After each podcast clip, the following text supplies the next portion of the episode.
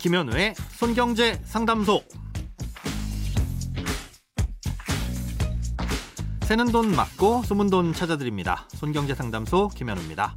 저축, 보험, 대출, 연금, 투자까지 돈에 관련된 고민이라면 무엇이든 맡겨주세요.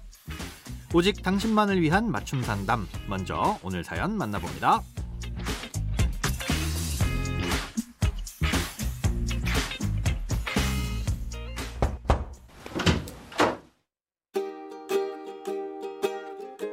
전세 사기를 막기 위한 대책이 나왔다고 손에 잡히는 경제에서 들었습니다. 그런데 내용을 들어도 뭐가 좋아진 건지 잘 모르겠습니다. 집주인이 세금을 안 내서 집이 경매로 넘어가더라도 안심해도 된다는 건지 아니면 그래도 뭘 조회를 해봐야 된다는 건지 이해를 잘 못하겠습니다. 전세 사기가 극성이라는데 모르는 게 너무 많아서 무섭기만 하네요. 자세히 설명 좀 부탁드립니다.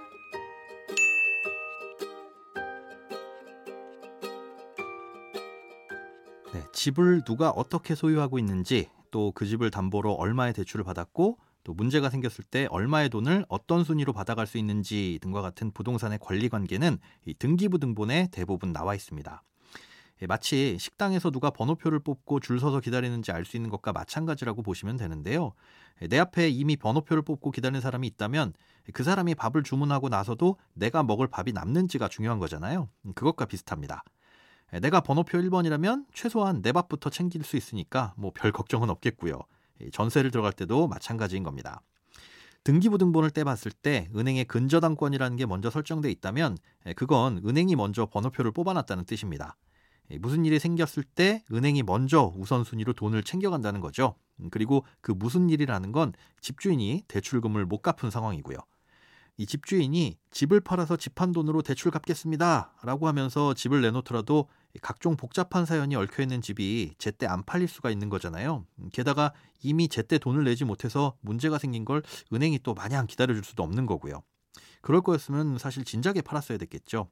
예, 그러니까 법원에서 그 집을 강제로 팔게 내놓는 게 바로 경매고요. 예, 누군가 가장 높은 금액을 제시하고 낙찰을 받아가면 법원에선 그 돈을 번호표 뽑은 순서대로 나눠주게 되는 겁니다. 예를 들어서 집값이 5억 원인 집에 등기부 등본을 떼봤더니 이미 은행 대출이 1억 원이 있더라. 이 집에 내가 세입자로 보증금 3억 원을 내면서 들어갔다고 가정을 해보겠습니다. 자, 만약 집주인이 대출금을 못 갚아서 경매로 넘어갔고 5억짜리 집이지만 3억 원에 낙찰이 됐다. 예, 그러면 내 앞에 1번 번호표를 뽑았던 은행이 먼저 1억 원을 챙겨가고 예, 나는 남은 돈 2억 원만 받아갈 수 있는 거죠. 예, 그러니 번호표 순서가 중요한 거라고 할 수 있겠고요. 자, 여기까지는 간단한데 문제는 체납된 세금은 등기부등본을 떼봐도 안 나온다는 점입니다. 별도로 조회를 해야 알 수 있는데요. 이건 집주인의 개인정보잖아요. 그래서 당연히 집주인의 동의가 필요했는데 앞으로는 계약서를 쓴 경우에 한해서 동의 없이도 조회를 할 수 있도록 개선된다는 겁니다. 자, 그러면 계약서 특약사항에 이 집주인의 체납세금이 있을 시에는 계약을 파기한다. 이런 조항을 넣어두면 계약금도 지킬 수 있게 되는 거겠죠. 아, 그런데 이게 끝이 아닙니다. 아, 계약을 맺고 들어가 살 때는 문제가 없었지만 그 이후에 집주인이 그 집에 얽힌 상속세나 종부세, 재산세 같은 게 밀렸을 경우가 복잡해집니다. 아, 이렇게 그 집에 얽힌 세금을 당해세라고 하는데요. 이 당해세가 밀리게 되면 그 다른 어떤 권리보다도 앞서게끔 되어 있습니다. 예, 내가 번호표 1번이라고 해도 갑자기 내 앞에 0번이라면서 없던 번호표가 생기게 되는 거죠. 예, 그래서 집주인이 세금을 많이 밀리게 되면 보증금을 받기가 어려워지는데요. 예, 이런 문제를 해결하기 위해서 당해세보다 보증금을 우선해서 변제해 주도록 바뀐다는 게 이번 정부의 대책이었습니다. 하지만 이건 법이 개정되어야 돼서요. 아직까지 시행 시기와 이 구체적인 내용이 확정된 것은 아니니까 그 전까지는 이런 문제점들이 있다는 걸 알아두고 계약을 맺으셔야 되겠습니다. 크고 작은 돈 걱정 혼자 끙끙 앓지 마시고 imbc.com 손경제 상담소 홈페이지에 사연 남겨주세요. 검색창에 손경제 상담소를 검색하시면 쉽게 들어오실 수 있습니다. 여러분의 통장이 활짝 웃는 그날까지 1대1 맞춤 상담은 계속됩니다.